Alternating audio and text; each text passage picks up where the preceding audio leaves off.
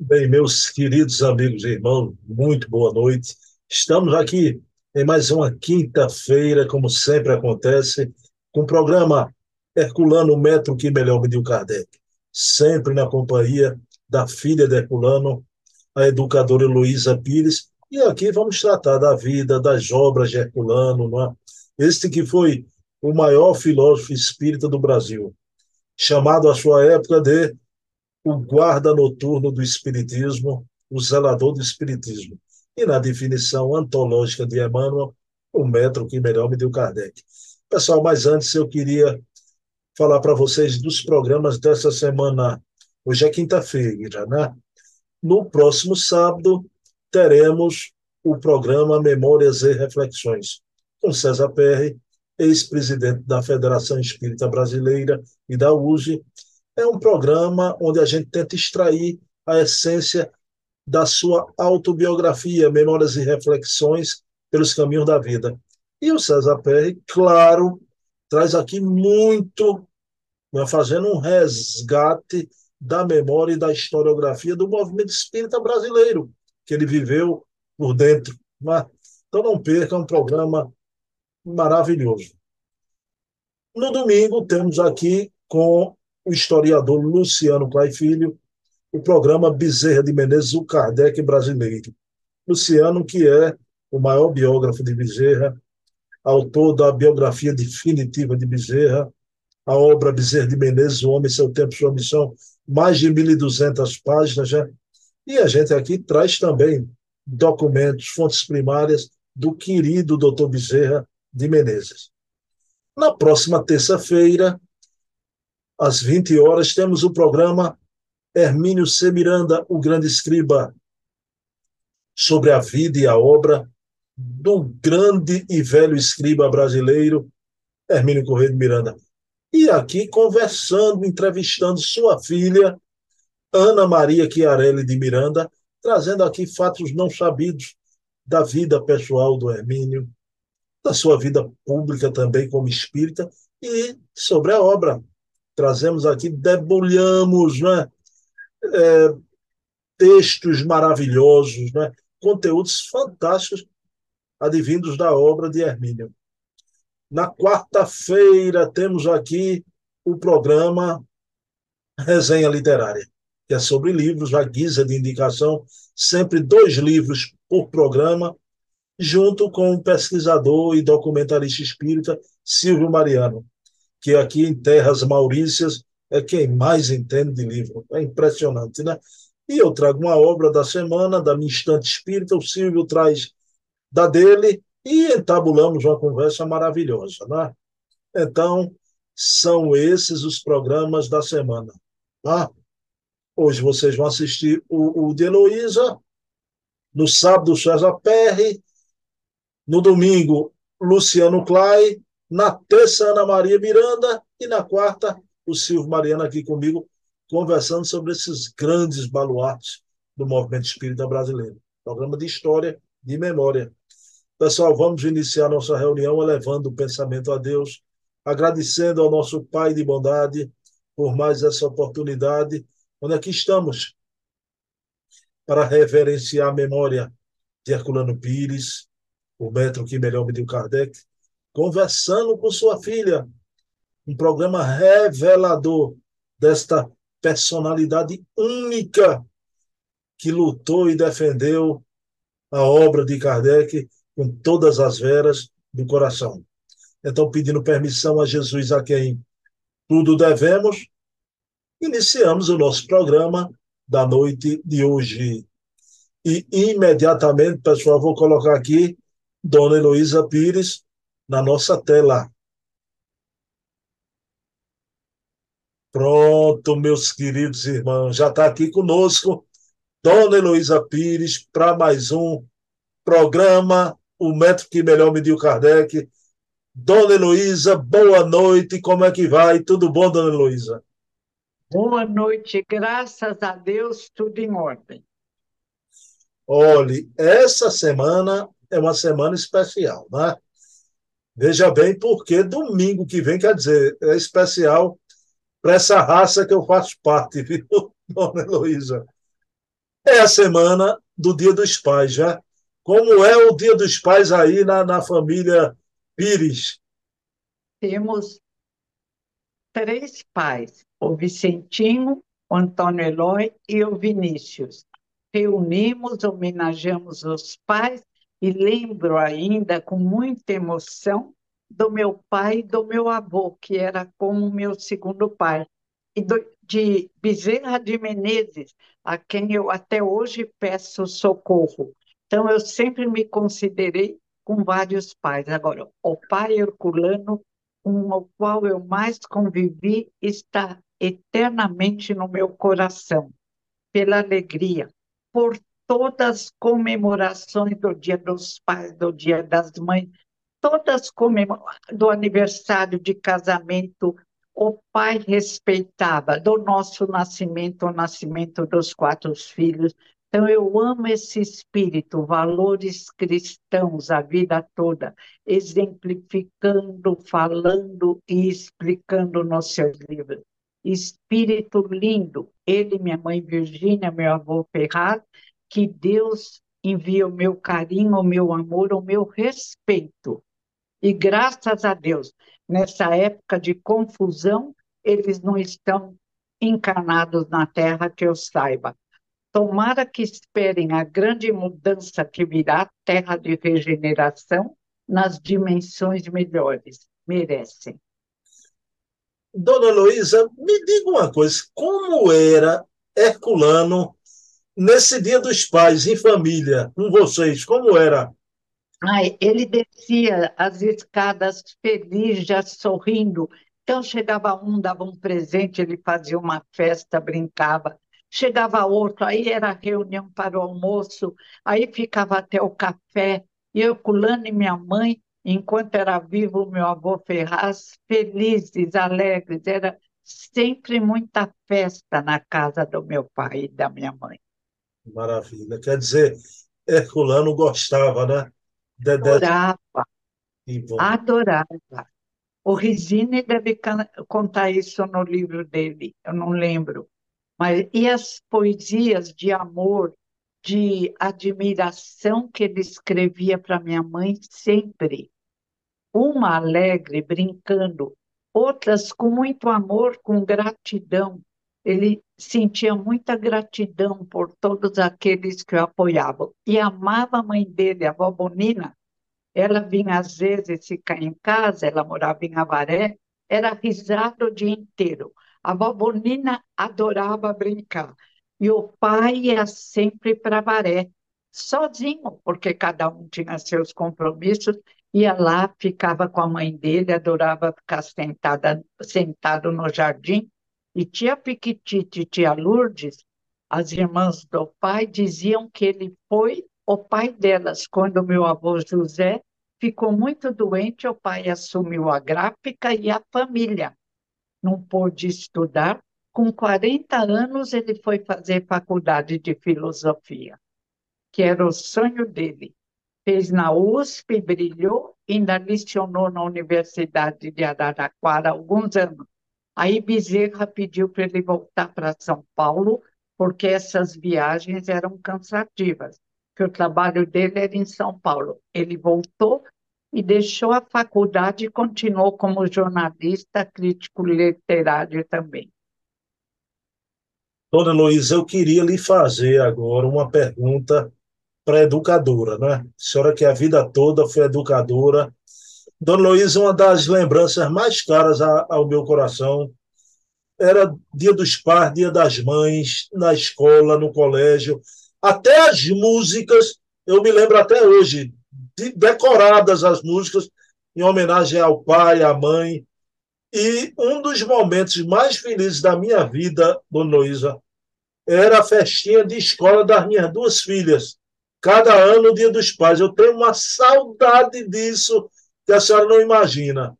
Mas, dona Luísa, veja bem, eu, está bem próximo ainda, minhas filhas têm 20 anos, não está tão longe, mas tinha o dia do, do, do, do pai, o dia da mãe. Dona Luísa, o que, é que a senhora acha hoje dessa mudança né, impressionante que hoje as escolas não comemoram mais o Dia das Mães nem o Dia dos Pais.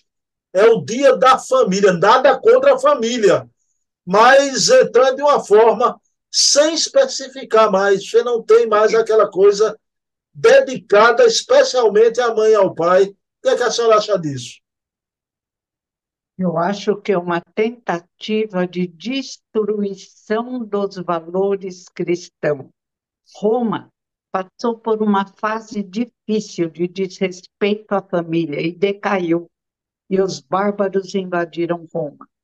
Então vamos orar, vamos nos ligar à espiritualidade superior para que dessa toda sombra e escuridão surja um novo renascimento, como diz até a psiquiatra Ana Beatriz Barbosa, depois da época escura da Idade Média, quando matávamos médium, matávamos quem não pensava, não admirava Jesus como nós achávamos que devia admirar, matávamos cientistas, veio o renascimento, uma mudança.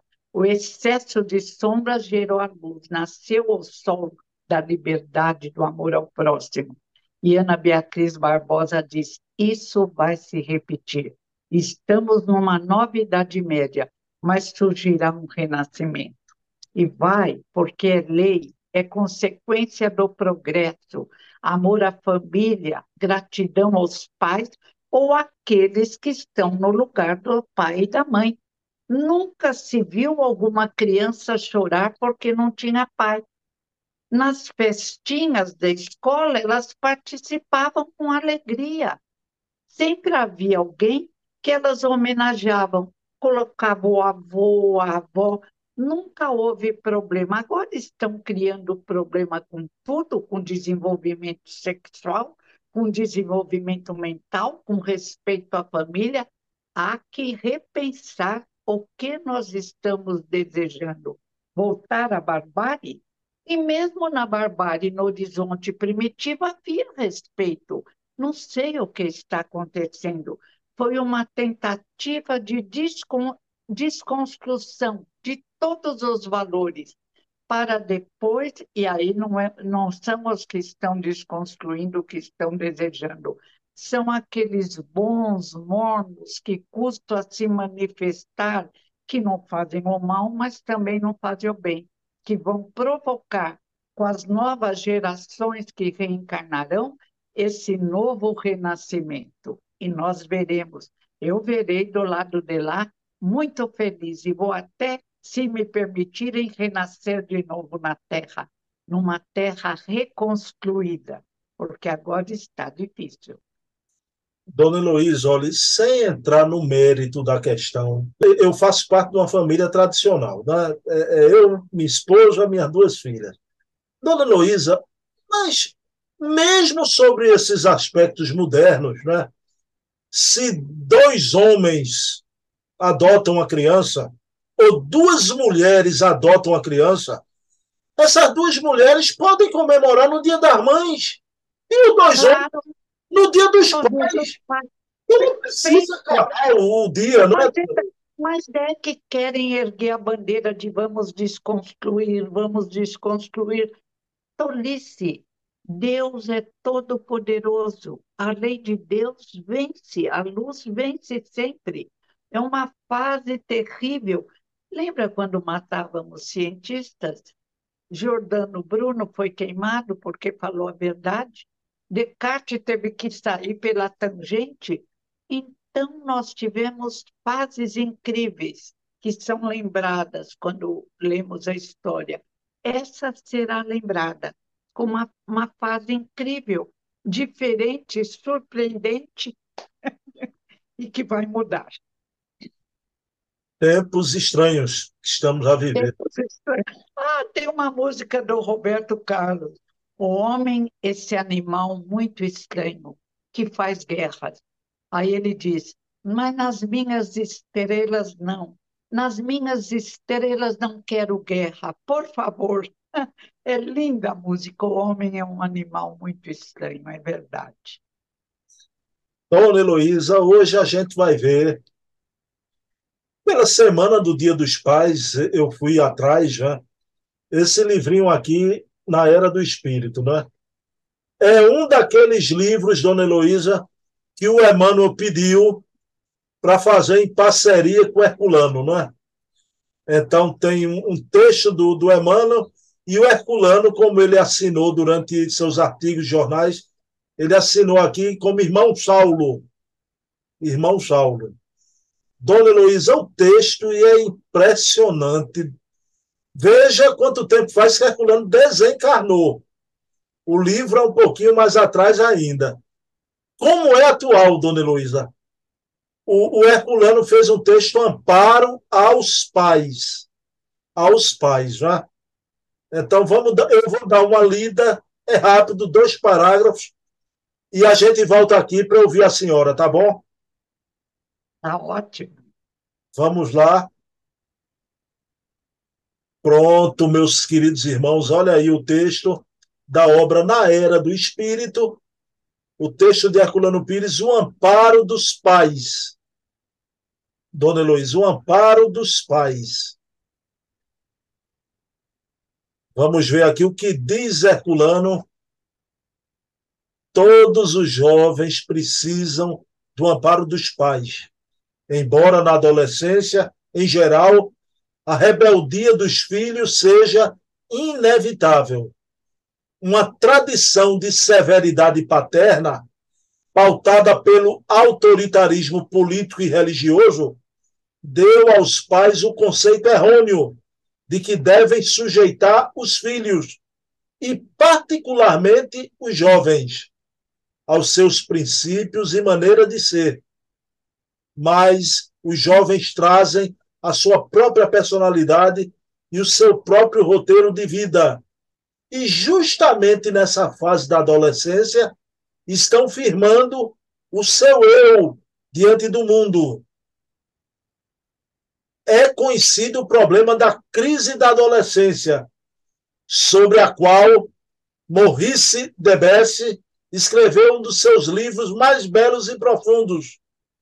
Mas é René Hubert, no capítulo sobre a psicologia da juventude, de sua pedagogia geral, que encontramos maior sintonia com os princípios espíritas.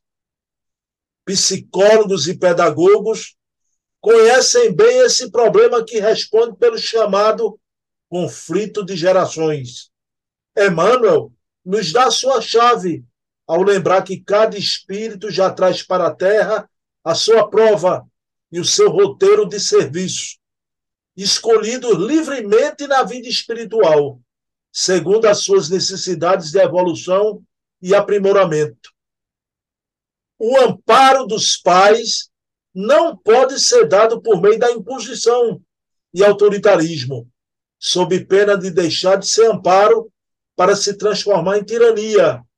Se o conflito de gerações sempre existiu no mundo, agora se mostra mais violento, porque o tempo da tirania está no fim e porque a era de transição em que vivemos acentua nos jovens os anseios do futuro os pais só poderão ampará-los se tiverem amor suficiente para compreendê-los e ajudá-los sem exigências.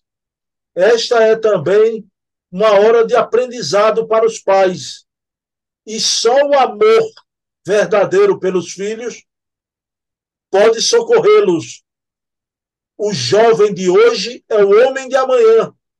Os tempos mudam e não podemos querer sujeitá-los ao nosso modelo. Qualquer coação paterna só poderá afastá-los de casa e da família, lançando-os a meios e companhias perigosos. A verdadeira educação é o equilíbrio entre o amor e a compreensão. A energia paterna e a disciplina filial brotam naturalmente entre essas duas margens fluindo como as águas de uma fonte na paisagem da vida. Dona Heloísa, que beleza esse texto do seu pai. E ele fala no conflito de gerações, mas que os pais não podem ir pela imposição. mas sim pelo amor e pela compreensão, dona Heloísa.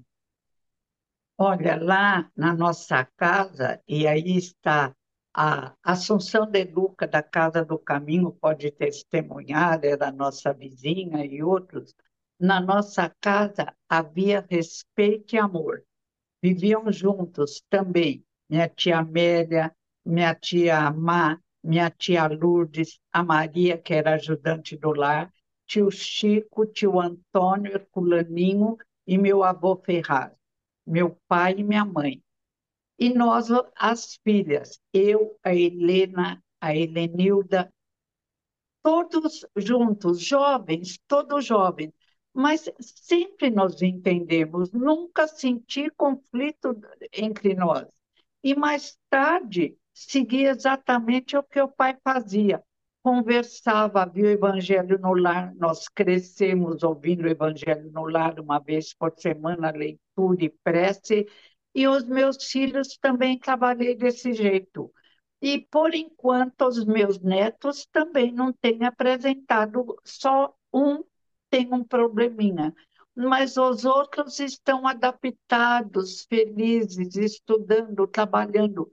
Temos uma arma preciosa, o amor, o evangelho no lar, o respeito aos jovens.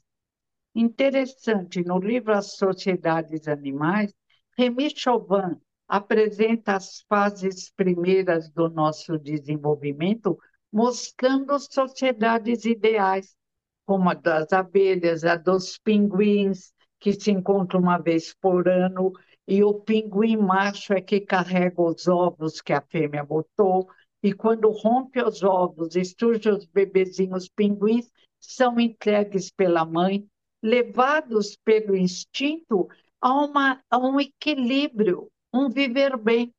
Agora, se levados pelo instinto, fomos alegoricamente passando por um treinamento, como a nossa razão, a nossa inteligência não vai possibilitar-nos, através do amor, da compreensão, da conversa amiga, não de imposições, conseguirmos também manter dentro de casa uma sociedade quase ideal.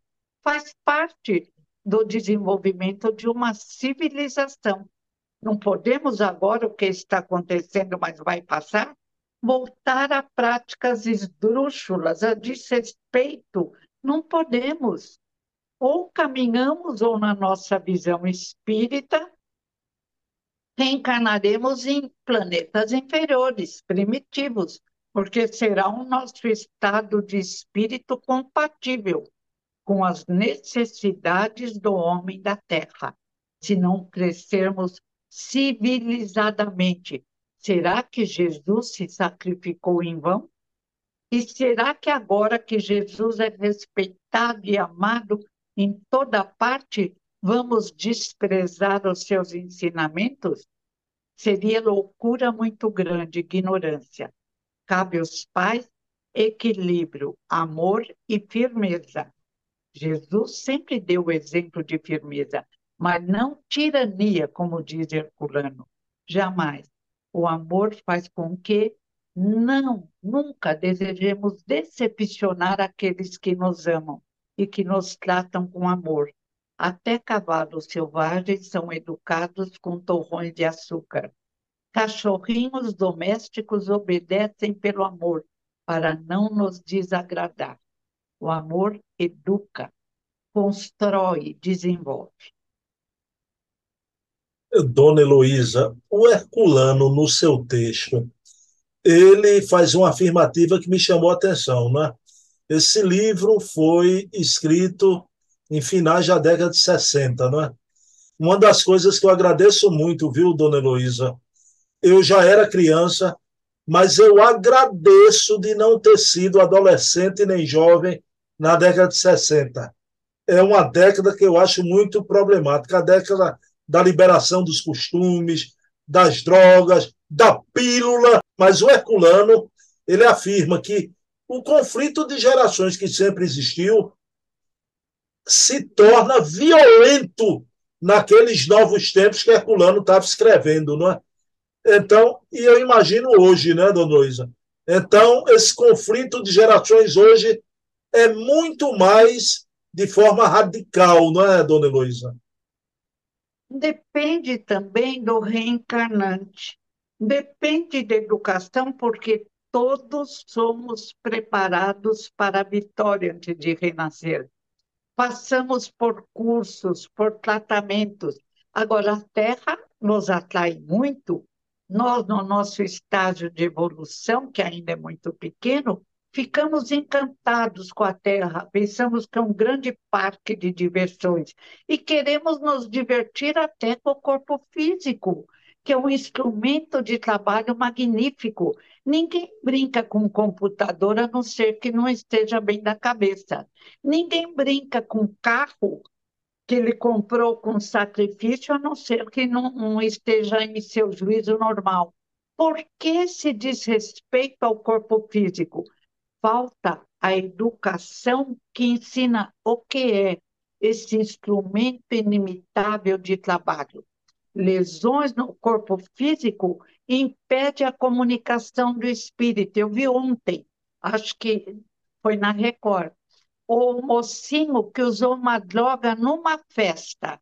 Ele está com problema, não sei se você viu, para andar o bracinho dele não obedece, está num tratamento terrível para conseguir novamente agir sobre seu corpo físico. Então, mesmo não falando em termos de religião, falando em termos de viver bem, há que cuidarmos do nosso pensamento, do nosso comportamento, do nosso corpo físico. Quando a ciência explica e prova que fazer o bem acende uma luz no cérebro. Quando o doutor Calil, que diz não é religião, é ciência, convida a perdoar, como Jesus ensinou 70 vezes 7, nós temos que parar e pensar o que é melhor para mim, para minha expressão, para minha saúde. Cuidar do corpo físico, se expressar no amor e no respeito, seguir os mandamentos que vieram como Moisés, honrar pai e mãe. Toda essa conquista foi fruto dos séculos, de sacrifícios de muitos, de construção de uma civilização que agora querem acabar, desconstruir e apresentar o que depois? Indivíduos drogados, infelizes, casais desfeitos, a humanidade acabando porque é de um casal, um homem uma mulher, que surge o futuro da espécie. Se pensássemos com critério, outra seria a nossa história. Mas, felizmente, existe uma força poderosa, o Criador, que não é um homem de barbas brancas, que não é um velho que tem mãos. A gente diz alegoricamente: segura a mão de Deus mas ele nos envolve, ele está em toda parte e ele traz as diretrizes de crescimento espiritual. Vamos sentir na pele os prejuízos de uma desconstrução dos valores cristãos, que são os valores de Buda, de Sócrates, de Platão, dos cientistas atuais, como no livro coordenado pelo Dr. Norman Dodge, de Oliver Sacks, o grande neurocientista e escritor. O que, que é isso, gente? Como não estão analisando? Mergulharam numa lagoa cheia de barro e creem, como animais cevados, como diz uma lição linda, fonte viva, estarem felizes. Ninguém é feliz no barro. Vai destruindo a pele, vai fazendo mal. Precisamos do sol, da luz, da iluminação fora e dentro, no planeta e no nosso coração. Vamos crescer. Atravessamos o lago escuro e logo vamos compreender que é na luz que encontramos o remédio necessário ao nosso crescimento espiritual. Meu Deus do céu, que raciocínio é esse dessa mulher, dessa educadora, Heloísa Pires? Dona Heloísa, que maravilha, que maravilha. Dona Luísa, veja bem, eu vou fazer uma pergunta derradeira sobre o texto de Herculano. Mas a gente observa, dona Heloísa, a gente chega num shopping de domingo e vê os pais, às vezes, o pai e a mãe, como verdadeiros bananas, passando vergonha de dar uma leve repreensão no filho e terminam levando o esculacho público, não é? Aí vem o texto do Herculano, o Herculano que sempre a filosofia do Herculano, a gente sabe o caminho do meio, né? O Herculano diz que numa época de autoritarismo político e religioso, os pais devem agir com compreensão e amor. E, e para não querer ser tirano também, porque os jovens podem até deixar a família e ficar com más companhias, não é? Mas a pergunta que eu lhe faço, dona Heloísa, o meio termo é o caminho, não é? O amor e a compreensão, agora não também essa espécime de pais bananas que não tem um mínimo de autoridade para educar. Não é abdicar, não é ser tirano, mas também não abdicar da sua autoridade dada por Deus. Não é, dona Heloísa? É lógico. Tem um livro lindo, eu vou reler para eu conseguir falar mais sobre ele. Roberto Cavalli, se não me engano. E ele conta a história de uma menina que os pais destruíram mimando demais. Ela que marcava a hora que ela ia levantar, ela que ordenava aos pais onde ela queria ir, e a menina ficou insegura e perdida que o amor traz limites, traz disciplina, traz segurança. Se alguém vai nadar, tem que aprender a nadar, fazer os movimentos corretos, respirar na hora certa. Como numa vida intensa na sociedade moderna, vamos largar uma criança desprevenida. Eu tenho a impressão que os problemas aumentaram quando a mulher entrou no trabalho de forma intensa, intensa, e começou muitas vezes a cansada a se esquecer do amor, do acolhimento, da firmeza, da disciplina. O nosso próprio corpo nos impõe disciplina, mostrando que a disciplina é lei da natureza. Então, há que ter disciplina, o amor leva a disciplina, mas existe firmeza no amor. Jesus, ai de vós, sepulcros caiados por fora, cheio de podridão por dentro. Os publicanos e as meretrizes entrarão antes que vós no reino dos céus. Meu Deus, ele despertou, tentou despertar os sacerdotes judeus, alguns, como Caifás, com disciplina, com firmeza, e, e, com amor, ele tinha muito magnetismo, foi o maior espírito que veio à Terra. Eles envolviam os seus apóstolos e os seguiam e obedeciam disciplinadamente. Até Pedro, que era mais confuso, se acalmava. É o papel dos pais envolverem amor, mas fazendo sentir firmeza, disciplina. As árvores disciplinadamente oferecem frutos. O dia e a noite são exemplo de disciplina em toda a natureza. De onde o indivíduo da Terra tirou a ideia de que pode fazer tudo o que quiser? A cabeça realmente está meio balançada. Há que fazer um tratamento, diz Ana Beatriz Barbosa, sobre as crianças, às vezes até psiquiátrico.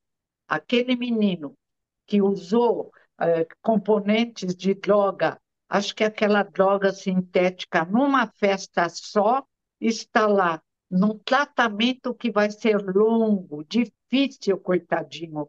E a gente vê pela carinha dele que ele está não sabendo como fazer, o que aconteceu. Seria mais fácil ele ter o apoio paterno e materno, o interesse, porque até desinteresse dos pais. No restaurante fica cada um num celular. E aí a criança aprende a mergulhar no outro. Não conhece o filho, não sabe os problemas do filho, está interessado na conversa através do WhatsApp ou sei lá do quê. Então, há que despertar. Os pais educadores têm que agir como tal, porque durante muito tempo a construção do cérebro, que tem plasticidade do cérebro do corpo físico, depende do pensamento melhor do pai, da mãe e da criança aprendendo com os pais para construir belas lições. Como diz o doutor Norman Dodge, luzes, um mapa iluminado, produto da estimulação moral, que é o que falta no nosso planeta, tão desenvolvido intelectualmente, mas moralmente numa queda difícil e desastrosa se continuar. Perfeito, dona Luísa. Que quanta luz a senhora lançou, junto com o texto de Herculano, claro. As... Herculano, eu repito, Herculano, Kardec, eu faço repetir. E meus amigos espirituais, amigos de todos os que se interessam pelos problemas de educação e de possibilidade de melhorar a Terra. Então, eu não falo por eu mesma. Todo mundo que quer fazer o bem é amparado, auxiliado e intuído, porque estamos todos conectados com as luzes ou com as sombras, ou com o meio termo, que é o meu, a minha conexão. Mas a sua experiência de educadora não é desprezível, né? Não dá para desprezar. Não, trabalhei na psicopedagogia da ACD, foram os anos iluminados da minha vida no setor educação, durante 16 anos, com crianças especiais.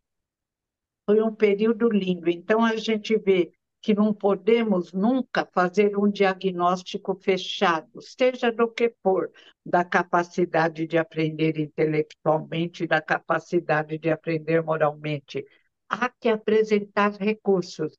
Quem nos ensina? Maria Montessori, no tempo de Mussolini, a primeira médica neurologista na Itália, que conseguiu tirar crianças do hospício e introduzi-las, trabalhando-as nas melhores escolas da Itália. E depois fugiu para Washington, onde continuou seu trabalho com medo de Mussolini que queria convidá-la, convidou para trabalhar com ele e ela recusou, porque ela diz: não moldo homens, faço homens livres que sabem onde caminham. É, dona Heloísa. Pois é, essa semana eu li um verdadeiro absurdo, dona Luísa. Um padre dizendo que a gente precisa refletir mais sobre a oração, o Pai Nosso, porque é uma oração problemática porque é uma oração patriarcal. Patriarcal, dona Heloísa. Pelo amor de Deus, já. Pelo amor de Deus. É uma oração linda, uma oração de amor, de gratidão e de pedido de socorro. Eu faço questão de sempre, aprendi com meu pai, sempre fazer o Pai Nosso. Nossa, e quando a gente faz, viu a ciência. Desculpe. Uma luz se acende em nosso cérebro. É o máximo do pensamento positivo, da compreensão do que é a vida. Este querido irmão existe padres lindos, como o padre Antônio Maria, o padre Zezinho, que cantam músicas maravilhosas de Jesus, aquele padre jovem que era professor de ginásio, padre Marcelo, que iniciou a cantoria. Padres maravilhosa, esse padre precisa ir a um psiquiatra fazer um tratamento, ele não está bem. Deve ser um homem bom que está meio confuso, porque o mundo está confuso e estranho. Mas nós temos que permanecer ligados às luzes do universo, a Deus, o Criador. O Deus Pai, né? Do Deus Pai, Pai nosso que está nos céus. Dona Luísa, programa maravilhoso, viu? Podemos fazer Graças a, a você, irmão. Graças aos amigos espirituais.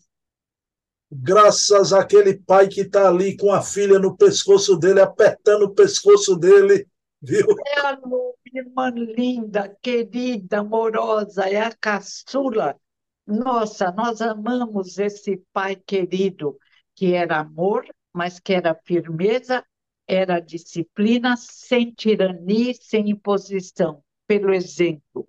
Assim como o celular na mão faz com que a família toda fique no celular, o evangelho na mão faz com que nos lembremos da importância de Jesus em nossas vidas. Dona Luísa, me permita dizer, viu? Eu digo isso com amor e com carinho. O seu pai, o velho, além de ser um pai maravilhoso, o velho era bonito, né? Que velho. Era. Eu acho, eu acho ele lindo com essa testa larga, os olhos brilhantes, o sorriso constante. Eu adoro esse espírito. E meu avô também.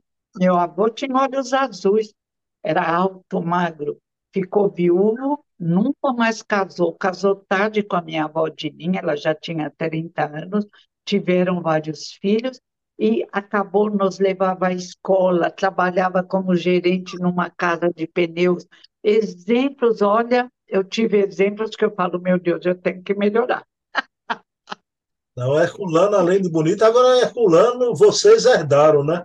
Eu acho muito bonito na família Pires, é porque quando a gente tem pouco, admira por, por faltar, não é? É a cabeleira do, do pessoal de Herculano Pires, viu? É um cabelo bonito de todos vocês.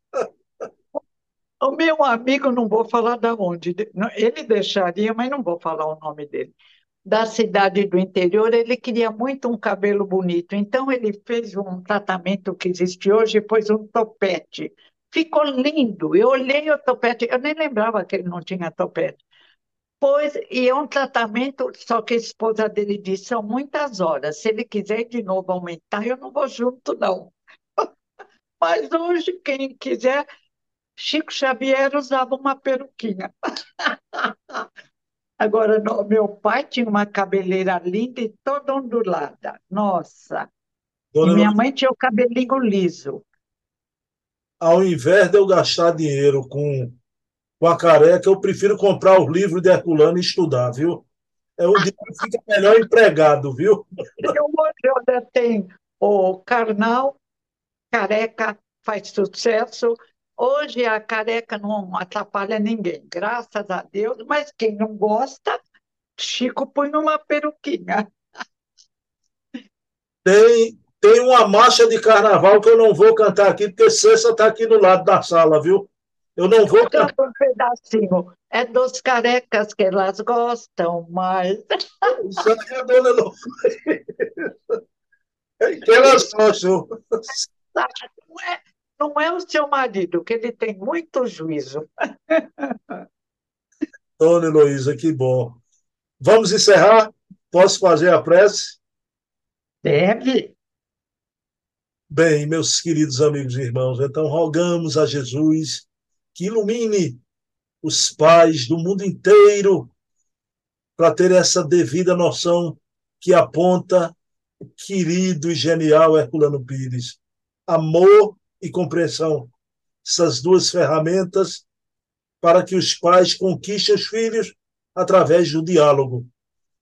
Mas sim também a dose, em boa medida, da autoridade, porque a paternidade é compromisso, é missão dada por Deus ao Espírito aqui na terra. Então, pedindo permissão a Jesus, a quem tudo devemos, e pedindo permissão a Deus, nosso Pai amantíssimo, encerramos o nosso programa da noite de hoje. Dona Heloísa Pires, feliz Dia dos Pais, viu? Obrigada, querido. A você também, que eu tenho certeza que é um pai maravilhoso. E aceite as meninas, porque na família é muito unida, o pai é pai-mãe e a mãe é mãe-pai. É lindo. Olha, Obrigado. Não, não tenha dúvida, o, o, Dia dos Pais é, é um dia que Herculano vem aqui à Terra, viu? Herculano vai ah, estar. Se Deus quiser, quero senti-lo ao nosso lado. Ele é lindo demais. Beijo, beijo na alma. Beijo também, querido, na sexta nas meninas. Obrigada pela entrevista brilhante. Muito obrigada. Na tropa toda aí.